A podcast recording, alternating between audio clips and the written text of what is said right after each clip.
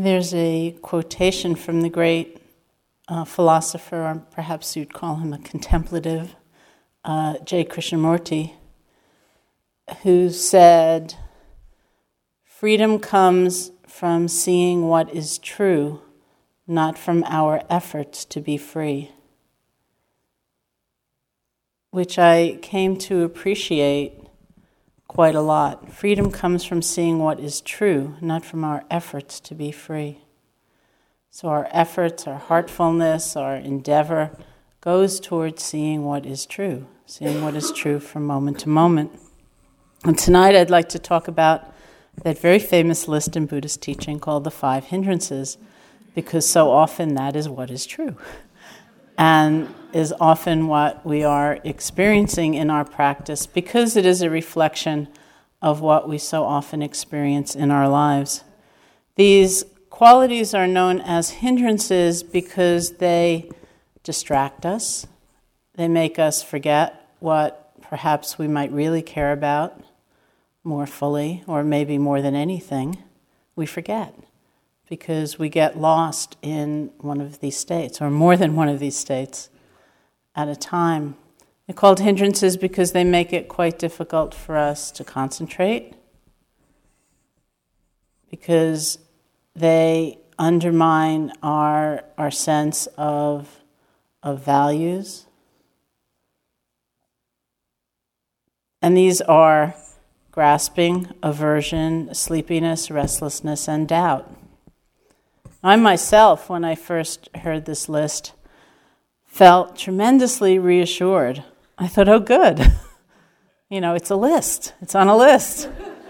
It's on an old list. In fact, it's on an ancient list. The Buddha talked about this. Therefore, it's not just me. You know, this is a known thing in the body of knowledge of the mind and its evolution and our challenges and our confrontations and our suffering and our freedom. This is a list. so I felt really good after that. And before I go into the hindrances themselves, I want to talk about what I sometimes call three visionary statements of the Buddhas that form the context within which we look at all of these different states. And many of these will be familiar to you, but it's a particular casting um, in light of the hindrances. The first is that very famous statement of the Buddha's, where he said, The mind is naturally radiant and pure. The mind is shining. It's because of visiting forces that we suffer. The mind is naturally radiant and pure. The mind is shining. It's because of visiting forces that we suffer. So, the important thing about that statement, of course, is that these forces of greed and jealousy and anger and fear and that long, long list are only visiting. In some way, one could say they're not who we actually are. If we knew ourselves authentically, more completely, this is not what we would discover at our core. They're visiting. They're not inherent to our being, they're adventitious. They arise out of conditions coming together. Whether they visit a little bit, or they visit a lot, or they visit what seems to be incessantly, they're still only visiting. They come and they go. And I like that image a lot because I could imagine myself right away just, you know, sitting happily at home, minding my own business, and there's this knock at the door. So I get up and I go open the door, and there's fear or jealousy or anger or greed or one of those qualities. And I say, Welcome home. It's all yours. It's like I forget who actually lives there.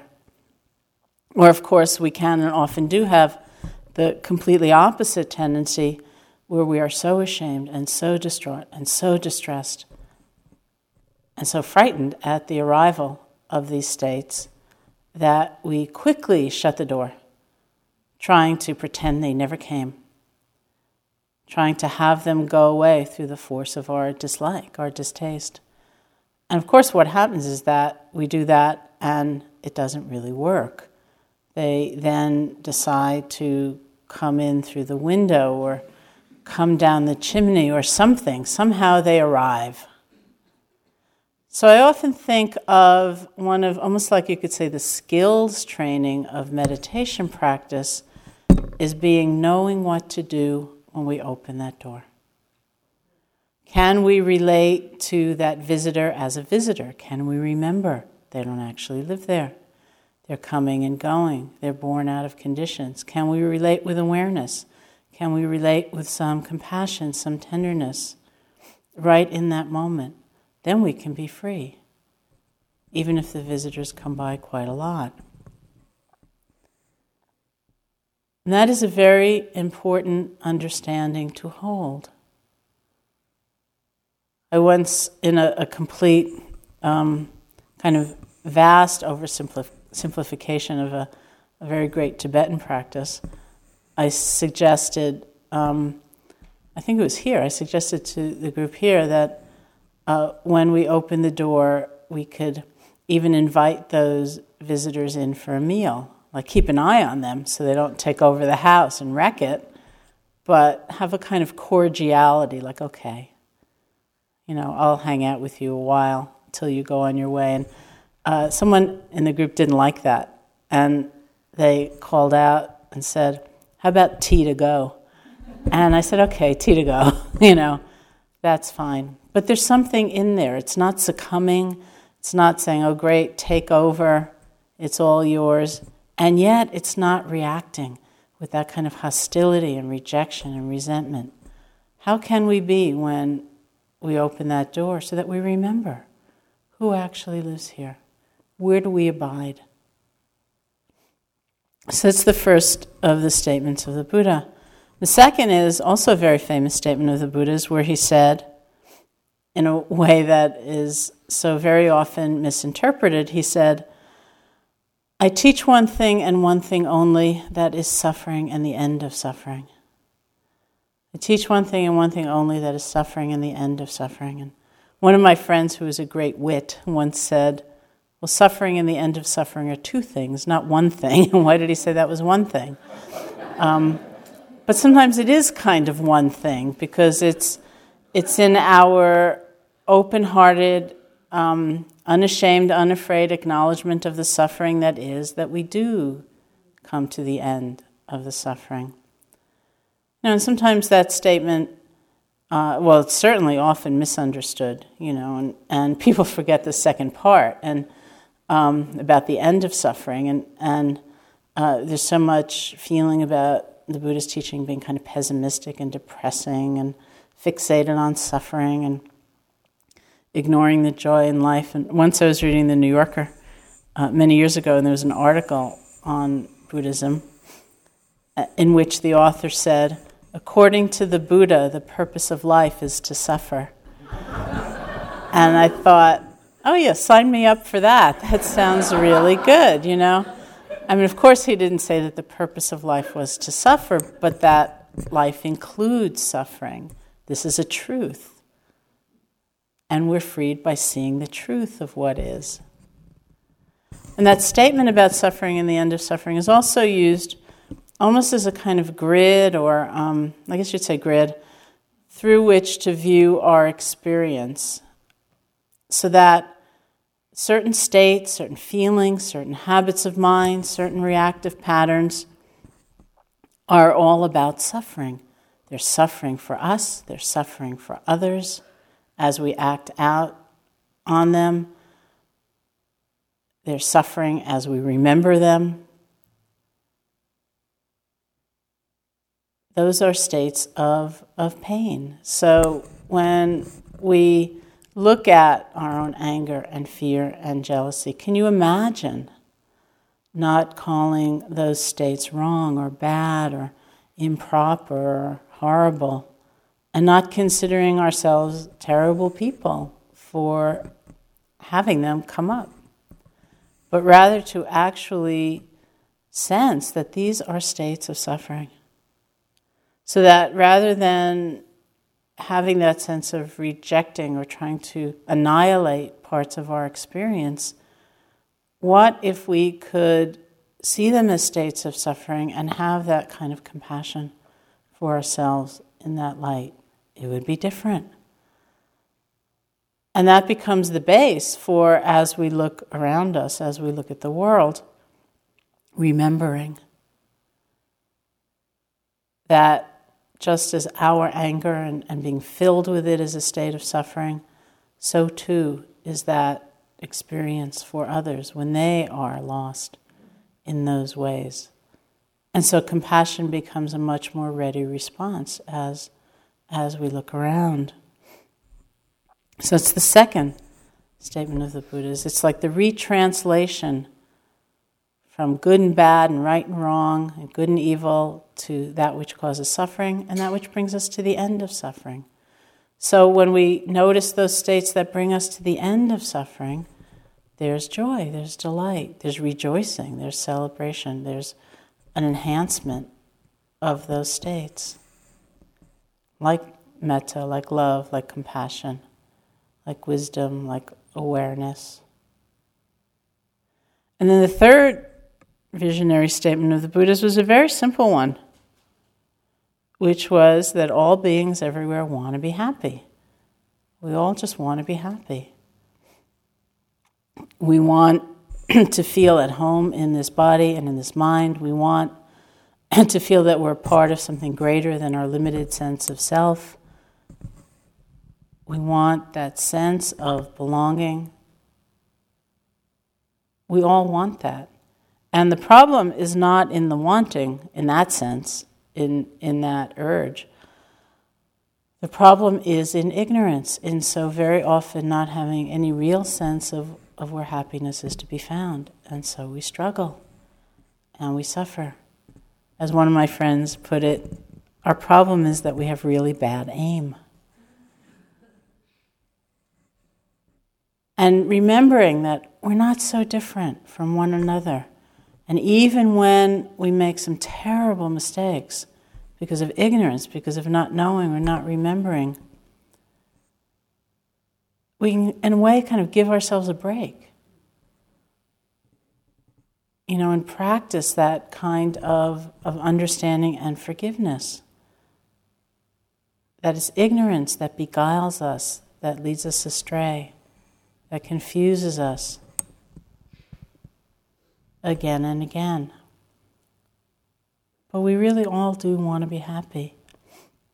So, this is the context in which we look at the particular forces that so often arise in the course of meditation practice grasping, aversion, sleepiness, restlessness, and doubt. Sounds like a day, a really full day here. and again, you know, they come up here because they are part of the fabric of life. They're part of our, our experience.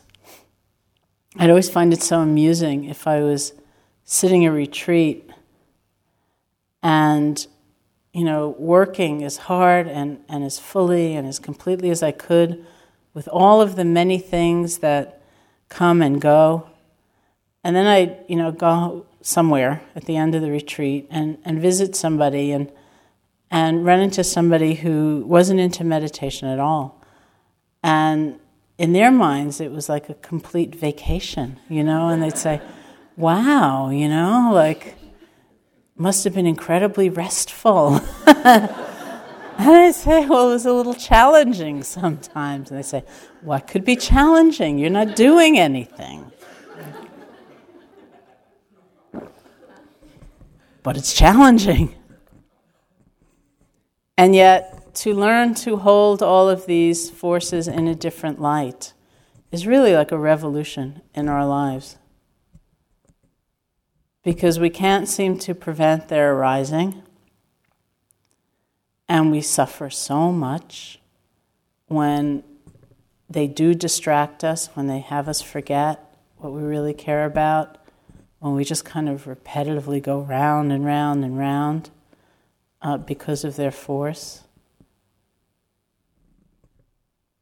And yet, even with their constantly coming, we can be free. It's the most amazing thing. So, grasping, which is the first of the hindrances, it comes up a lot. Sometimes uh, we call it if only mind.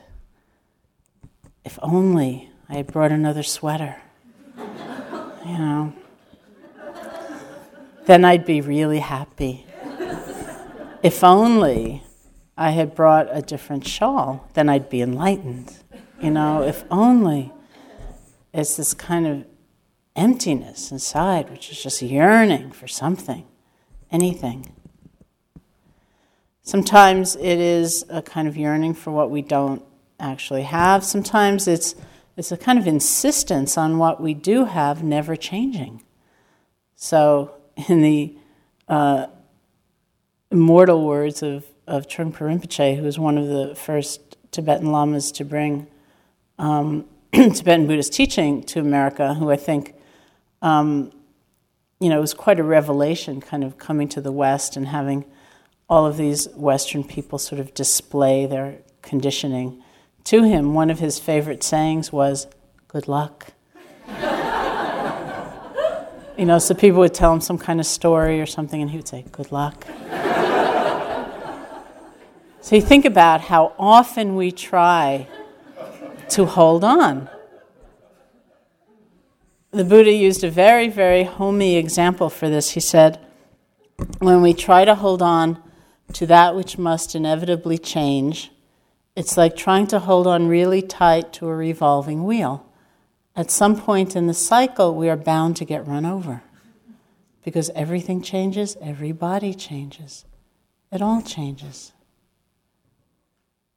So, attachment or grasping is not the same as enjoyment, it's not the same as a, a full, open hearted experience.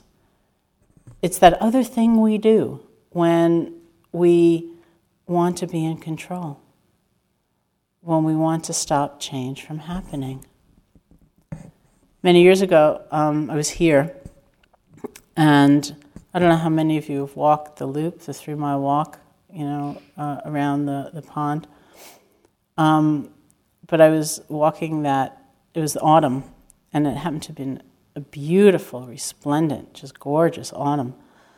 And I was walking every day, and a friend of mine from California called me and said that she was going to come visit. And she'd never been to the East Coast, she'd never seen an autumn anything like what we have here. So I got really excited. And then I was walking the loop every day, and I noticed I would, I would kind of look around at the leaves on the trees, and I would think, don't you fall off those trees. you know, she's never seen an autumn.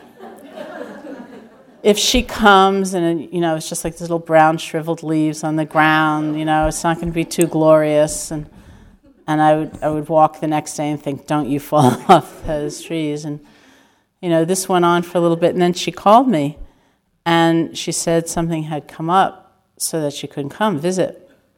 And one of my first reactions was, oh, good. Now I can let the leaves fall from the trees, you know?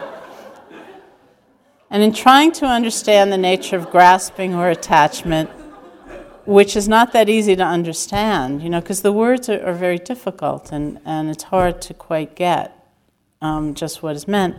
I've, I've gotten into the habit of substituting control, the word control, for the word attachment every time I'm trying to sort of feel my way into that state. And I think it's a good approximation.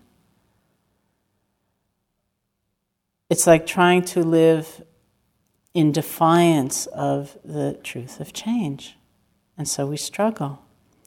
We experience it quite often in meditation practice. I can remember, not in the very beginning of my practice, which was quite difficult, um, physically painful and emotionally painful, uh, but later on, as things sort of smoothed out, and I would sit, I was living in India at the time, and um, I would meditate. And when I'd meditate, pretty much I would have these, these really beautiful, rapturous feelings, and um, I felt like I was floating in the air, and I was so delighted. and and I hadn't, I never really planned ever to come back here and live. Um, but as I was sitting, I would start fantasizing about coming to visit in maybe 10 years in exactly that state. And I would think, oh, isn't it going to be wonderful living the entire rest of my life in just this state, like floating in the air? And it's going to be so beautiful. And, you know, in 10 years or so, I'll be back in New York, kind of floating down the streets, and it'll be so wonderful. And, and then every time something would happen, my back would start hurting, or I'd get a little bored, or my knees would start hurting, or I'd get sleepy or something. And every time it would break the state, and I would blame myself. What did you do wrong to make that beautiful state go away? Were you breathing too hard? You know, were your eyes shut too tight? What did you do wrong? But of course, it didn't go away because I had done anything wrong. It went away because everything goes away. Everything that has the nature to arise has the nature to pass away. This is the, the truth of the life that we live. So rather than clinging and holding on and hating everything that comes that seems to be competitive to that one thing and, and holding it still, we can practice letting go and enjoying and allowing change all at the same time. So that's the, the first of the hindrances. And the second is sort of the opposite of that, which is aversion, which is anger and fear. And I've always found it quite interesting that anger and fear in the Buddhist psychology are considered exactly the same mind state. Anger being the expressive, outflowing, energized form, fear being the held in, frozen, imploded form. But they're just the same state. And I've often used that trick too when I'm trying to understand anger. Sometimes I substitute fear in my mind. And then see what my understanding comes to. The nature of, of both those states is to strike out against what's happening, to declare it unbearable, to try to separate from it. And it's natural in many situations for this to arise. The question becomes does it dominate? Does it take us over? Does it define who we are, what we're capable of? Does it have us once again forget the truth of change? Imagine being quite angry at yourself for the last, you know, stupid thing you said somewhere, or the time that you didn't have the courage to say anything at all, and it really would have been much better to speak out in some way. To understand the nature of anger means looking at how it functions in our minds. When we're really angry over that comment we made, say, how often do we remember the 50 good things we did that very same day? Or our potential for growth, for change? Usually we don't. Everything telescopes down into that terrible moment when we opened our mouths or we didn't. Everything else is as though erased or annihilated. So that's one of the characteristics of being lost in the state of anger. It's tunnel vision. We cannot actually recollect in those times the bigger picture of who we are, maybe who the other person is, of life itself as things are constantly moving, constantly changing. And this state, of course, comes up quite a lot in meditation because it comes up quite a lot in life. It's really just the same thing. And Mark told the story in, in the last retreat about um, somebody who was sitting and uh, was very angry at the airplanes that were flying overhead and, and went into the office and demanded that somebody write to like the president of United Airlines to get those flight patterns changed, you know, because their meditation was being ruined. You know, really. I mean, what do we think we're in control of anyway, you know? And the ire and, and the forms of it, the irritation and the impatience and the frustration and the way we lash out against ourselves and against one another, it's really quite remarkable. But it comes up. It comes up quite a lot. And one of the things we are attempting to do, in a way, is through the process of mindfulness, is to actually capture the energy that's there, which is a very positive thing. That's forceful. It, it ends apathy, it ends complacency. It can be very clear. To capture the energy of that and the, sometimes the discernment of that and yet not be lost in that kind of deluded cycle of constantly going round and round and round, being stuck in that kind of tunnel vision, not being able to open up beyond it. I say that sometimes people, when they're angry, will speak the truth. You know, sometimes it's the anger that is arising in somebody that allows them to cut through kind of the conventional, say, etiquette of the group and actually say, no, this is unacceptable. This, you know, this can't be tolerated. Um, you know, that's the positive part of that state. It's that cutting through. And yet, we all know what it's like and how consequential it is and how devastating it can be to have anger as our norm, just to walk around in resentment and frustration, and when we're suffering, to want to make sure absolutely everybody else is suffering too. It's really a very terrible way to live. So, to be able to, to capture that energy and that kind of clarity and that forcefulness without being subject to the uh, terrible ravages of, of being so lost in anger is, is really a tremendous thing. And then we have, as a hindrance, sleepiness or sluggishness, or um, the literal translation is sloth and torpor, which is very cute, which we all know. Some of us know more than others but it's very, very common. Sometimes when people come on retreat, they basically just go to sleep. You know, we're busy, we're tense, we're stressed, we stop, and it's like, you know, all of this starts rolling off of us, and we just go to sleep. Sometimes the sluggishness or the kind of dullness of mind comes because it's our particular habit of avoidance. When something distressing is coming up, one of those visitors are coming to the door, um, we're getting uneasy in some way, our habit is to become numb.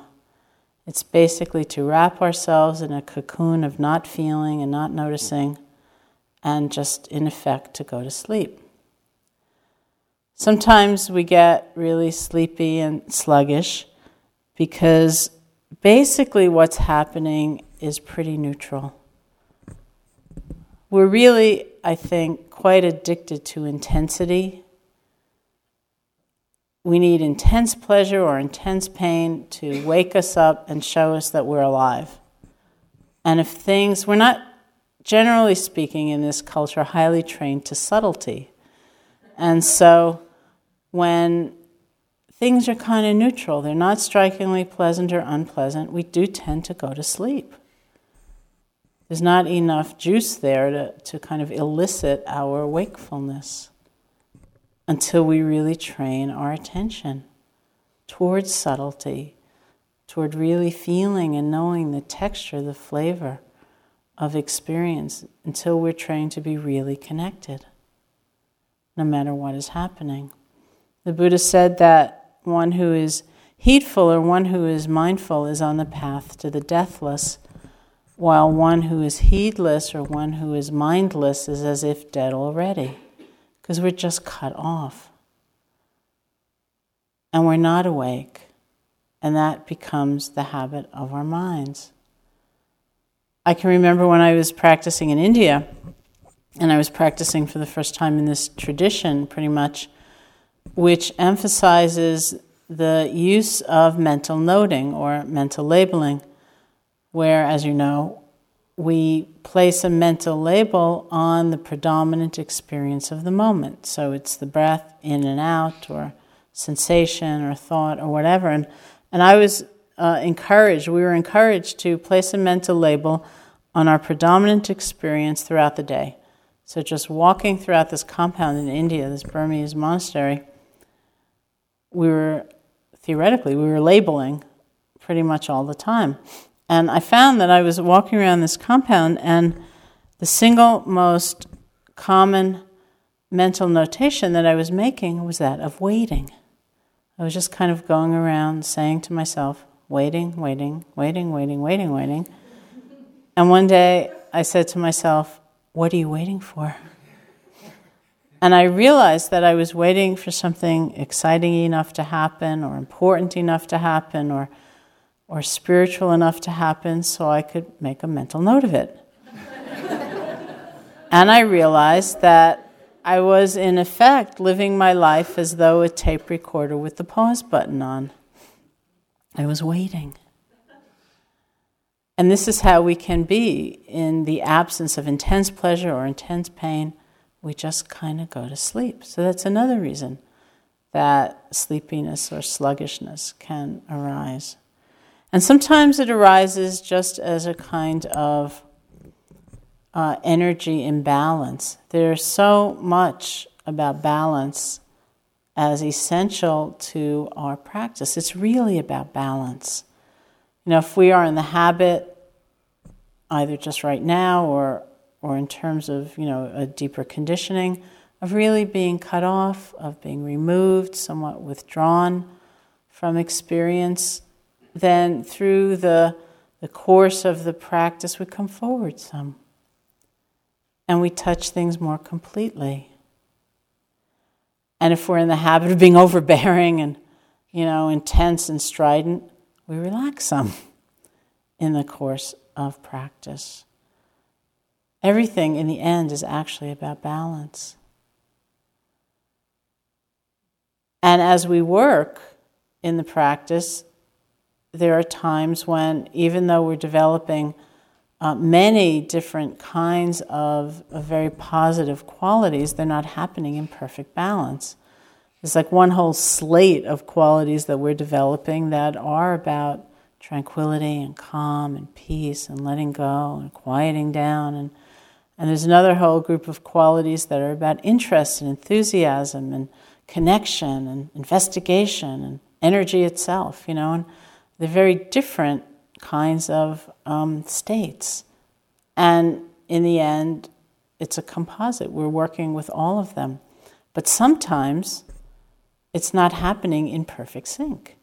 Whereas if the tranquility, calm, quiet side of things is stronger, than the sort of up, energized, interested side of things, we go into this state which is traditionally known as sinking mind. We've all sunk into sinking mind at one time or another. And I, as you know, as I said in, in the groups, I call it the ooze. And you just kind of ooze along, and you just, you know, it's sort of pleasant and foggy, and you don't really know what's going on, nor do you care at all. you know, it's just kind of going. And um, it's not altogether a bad state at all because it has that characteristic of the, the quiet and the calm being developed quite genuinely, but it's out of balance. So, what we experience is really just a sort of fog. And what we want to do is not lose the tranquility and the calm, but bolster the energy so that it's a better match. And we do that all kinds of different ways. The technique of mental noting here, too, is, is often used because it adds just a little bit of energy to what's going on. It sort of wakes us up some.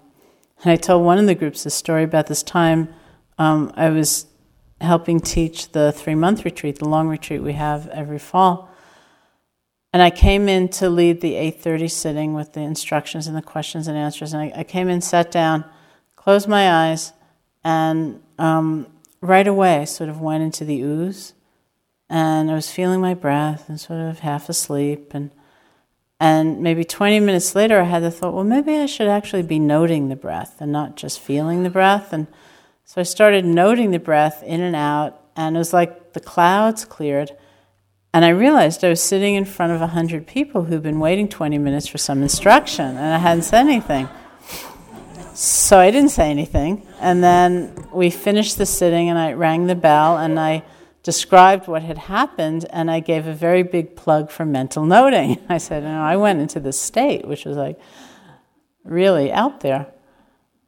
But the noting helps. You know, so it could be looking at the balance of the day, doing more walking than sitting. It could mean standing up. There are lots of different ways of just trying to raise energy and bring that into, into a better balance. Then the next hindrance is, of course, the energetic opposite of that, which is restlessness. It's having too much energy for the amount of tranquility or calm or or peace that is cooking at the same time. For many years, I was really much, much, much more subject to sleepiness than to restlessness in my practice. And when I was first sitting in India, I was so sleepy all the time, and except when I was in terrible pain, which woke me up. Um, and we would do these group interviews around around the teacher, and and people would describe these like insane restless fits and i would think that sounds so interesting you know i wish i had some of that. You know this is really hard just being so sleepy but you know wow look what they're thinking. They're like look at that. They've plotted out the next 50 years of their lives you know? That's so great. And then of course when i actually had a fit of restlessness I thought, this doesn't feel very good after all. You know, the positive part about it is the energy, which is very, very positive. The problem is that the energy is not grounded, it's not channeled, it's not balanced. But you don't want to lose just like the sheer energy of it. Sometimes the restlessness is quite physical. I've had friends tell me um, that they were sitting in the meditation hall and they were like so restless they felt like they would just jump out of their skin so they stood up picked up their zafu moved to like the back end of the hall sat down started again got so restless they stood up they picked up their zafu moved to the other corner of the hall you know and they moved like four or five times in the course of a sitting it was just like so jumpy Sometimes the restlessness is really psychological or emotional. It's not so much a, a physical rush. I don't know how many of you have seen, um, if you've ever seen the television show Dharma and Greg. Uh, Dharma, of course, is, is the Sanskrit word for the Buddha's teaching or, or the truth of things. So there was a while when I almost felt a kind of professional obligation to try to watch it some. And uh, so I watched it, and uh, Dharma was a kind of hippie yoga teacher, still is, I think, and uh, and Greg was maybe an attorney or a business person or somebody like that, you know, uh, much more uptight. And uh, there was one episode which I happened to see in which Dharma taught Greg how to meditate. So she gave him this meditation instruction and then she left the apartment, and the camera follows Dharma as she goes shopping or meets her mother or something like that. And, and the whole time she's thinking about the state of extraordinary bliss that Greg must be enjoying back in the apartment, meditating. And then finally she comes home and she opens the door and she says to him, How was it? And he's like completely frantic. And he says, first of all, he said, I couldn't stop thinking. First, I thought, which long distance carrier should I switch to? and then I thought, how fast do you have to drive to always stay in the sun? And then, you know, it was like, friends, like, actually, I used this example once, and when I left the hall, I had a whole bunch of notes telling me how fast you have to drive in order to stay in the sun. So I'd like to say right now, I don't care, actually. It doesn't matter. I know it has something to do with the equator, but it's not my trip, it was his trip. You know, and he's just like completely frantic with just like this insane restlessness that had taken over his mind. And I loved that show. You know, I thought, how real is that? Sometimes it's all about the future. You know, first I'm going to do this, then I'm going to do that, then I'm going to do that. And then sometimes it's all about the past. And interestingly enough, they say in the teachings that when restlessness is all about the past, it's usually about some kind of guilt some mistake we've made, um, something that comes up. And this happens so often in practice anyway, where out of nowhere, it's almost a kind of cleansing. Um, out of nowhere, something we did, maybe a very long time ago, comes up, and we feel the pain of it. The Buddha said quite beautifully if we truly loved ourselves, we'd never harm another. And as we recollect the harm we have caused, part of that uh, feeling, that, that understanding, is the lack of love for ourselves. And it's very painful. But there's also a distinction that can be made and, and, is made in the Buddhist psychology between what we would call guilt and what we might call remorse. Remorse being that acknowledgement of the pain and ability in effect, to forgive ourselves and to move on with some energy and determination not to just act in those ways again. Whereas guilt is not so wholesome and is considered a kind of lacerating self hatred where we just go over and over and over the thing we did or the thing that we said without being able to let go and move on. And so we're not left with the energy we need to actually make a change, we're just kind of debilitated and therefore it's not very skillful. My favorite story about that actually is uh, about Joseph. When um, we practiced in Burma together, and the way that interviews went in Burma uh, was that Sayadaw U Pandita, who was our teacher, would sit up in front of the room and you would go up to sit in front of him and describe your practice. And in the meantime, the next person had probably already entered the hall and was sitting in the back of the room waiting their turn, so that as soon as you got up, they would come forward. So some number of people generally heard, you know, your whole story. And Joseph was just ahead of me, so for three months, I heard everything he said to U Pandita, and it was very interesting, actually. And um, one day he came in, and I could tell just from his tone of voice that he was having a hard time.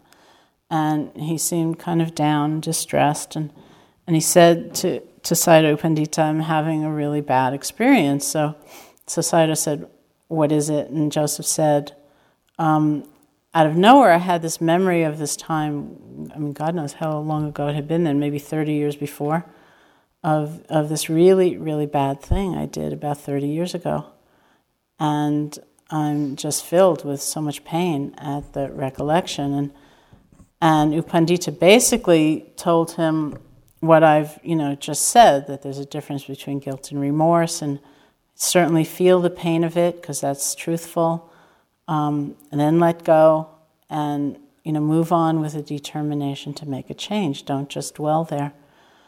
And the whole time U Pandita was talking to him, I was sitting there thinking I wonder what Joseph did. You know, like, sounds really bad, you know? And I wonder what he did. But we were on this silent retreat, so I couldn't really ask him what he'd done. And, you know, so time went on, probably two months went on, and, and we ended up leaving Burma together and flying to Bangkok. And that night at dinner, I leaned across the table and I said, By the way, that time when you were talking to U Pandita and you just you've sounded so bad and you've done something really bad like 30 years ago. Like, what did you do? And he said, Oh, you know, I was like 16 years old and this girl in my class had a sweet 16 party and I didn't feel like going, so I didn't go. And then it turned out that not many people went, and, and she was just so crushed. And he said, You know, 30 years later, it just came back to haunt me. So I told that story once. We were teaching together in California, Joseph and I, and, it happened to be my birthday. Um, I told that story, and then that night after the talk, the staff of the retreat center gave me a birthday party, and Joseph came and he said, I didn't really feel like coming. he said, I'm really tired, but I figured in 30 years I'll be sitting, you know, and it'll suddenly come back that I didn't come to your birthday party. But anyway, that is guilt and remorse. We feel the pain of it for sure, but if we get lost in that cycle of guilt, we'll just get more and more restless, more and more agitated, and it won't really lead us anywhere in terms of balance, in terms of moving on. So when we feel all that energy of restlessness, either physical or psychological, we approach it in two ways, and they're almost opposite so it's like an experiment. One way is to try to create a lot of space because when a really big energy is trying to move through very tight, narrow space, it's going to be very jangled. Whereas if a really big energy is moving through a bigger space, it's much smoother. It's actually flowing. So, all the things that we each come to know for ourselves create a sense of spaciousness. Sitting down, listening to sound, feeling our whole body, not trying to pinpoint a very precise sensation, being outside, doing walking, doing faster walking. And the other approach has to do with really trying to deepen the tranquility. Since the energy part is already there, we work with trying to just deepen the tranquility, to feel the breath as almost like a sensual experience. To be with the breath, one at a time. To really simplify, to rely on structure. I once actually did make up a meditation all on my own, um, which was not loving kindness, but uh, when I was first sitting and noting, I decided for a while, I was only, and this was a very good antidote for restlessness, I was only going to make two notes. One was breath, the other was not breath. And it didn't matter what the not breath was, whether it was the most beautiful thought in the world or the most shocking, disgusting thought in the world, didn't matter, not breath. And that calmed me down. so, that kind of thing, relying on structure, relying on simplicity, will balance out the restlessness. And then the last of the hindrances is that of doubt. And in many ways, doubt is considered the most difficult of all because it is so incredibly seductive. Doubt appears as the voice of perfect reason. This is not worth doing. I can't do it. It only works if you could do it for three months. This is a horrible technique. And it just seems like the most logical, reasonable, intelligent, discerning voice in the world. And sometimes it is. You know, there, there are many different kinds of doubts that are talked about in the Buddha's teaching. One is an extremely positive kind of doubt, which is almost at um, the essence of, of Buddhist methodology. And that is to really question everything and when the Buddha said, don't believe anything, don't believe anything just because I say it, don't believe anything because a great elder has said it, don't believe anything just because you've read it in a sacred text. He said, put it into practice. Put it into practice and see for yourself what's true. So that insistence on knowing for ourselves, on not being gullible, not taking anything for granted, putting it into practice, checking it out, investigating, seeing for ourselves is a very great kind of doubt. It's wonderful and it's essential to question everything. But we have to question everything from the right stance, which is not so distant and aloof and cynical. Because, in a way, to put something into practice means to take a risk, to throw ourselves into something, to do it fully, and then assess well, what does it mean to me? Is it something I want to pursue or not? Rather than standing apart from it the entire time, simply evaluating it. And here I love the story of, um, I say that when the Buddha himself became enlightened, he was, of course, sitting under a tree. And he spent the next 49 days in the immediate vicinity of that tree doing seven things for seven days each. He did walking meditation, they say, for seven days, and for seven days he happily contemplated the truth of dependent origination. And uh, I think very charmingly, for seven days he gazed in gratitude at the tree for having sheltered him. And after 49 days, he got up and he started walking to a nearby town. And they say the first person who came upon him was so struck by his amazing radiance that he came up to him and he said, Who are you? What are you? And the Buddha responded by saying, I'm awake. I'm an awakened one.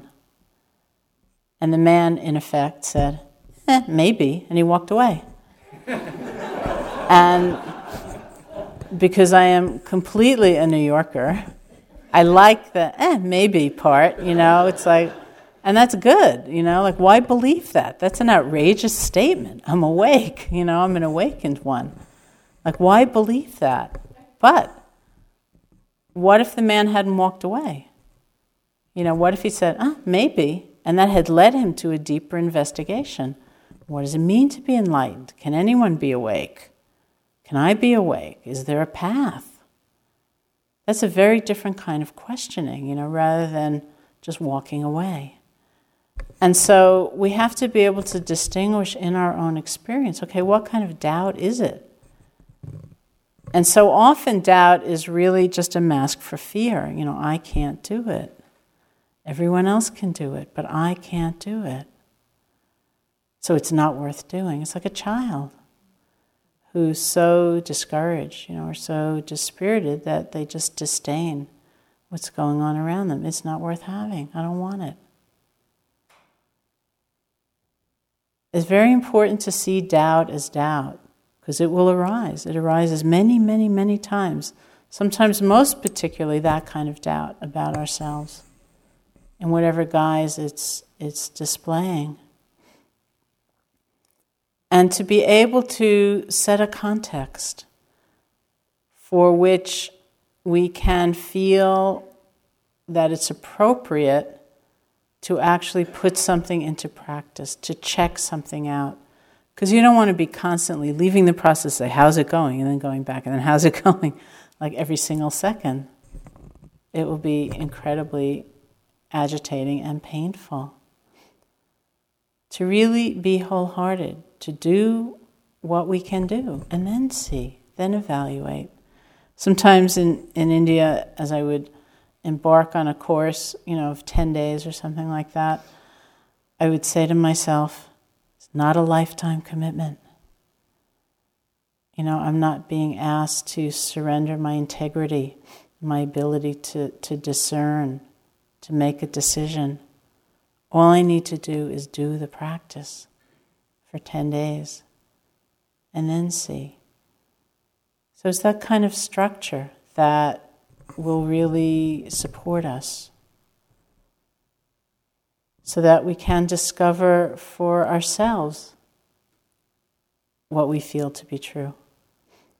So these are the hindrances of grasping, aversion, sleepiness, restlessness, and doubt, and that's the context with which we hold them to realize that they're visiting.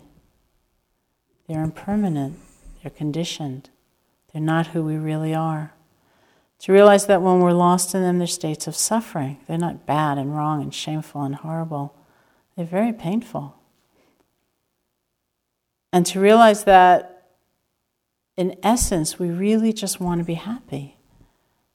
And the reason we get lost in these states is because we've confused them for real sources of happiness. We think that if we get angry enough, we'll be empowered. If we hold on tight enough, we'll keep change from happening. If we doubt enough, you know, we'll be, we'll be wise, we'll be fulfilled. They're all kind of confusing.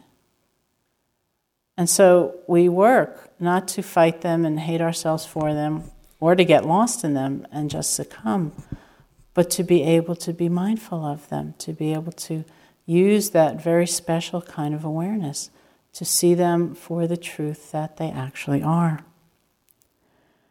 So let's sit together for a few minutes.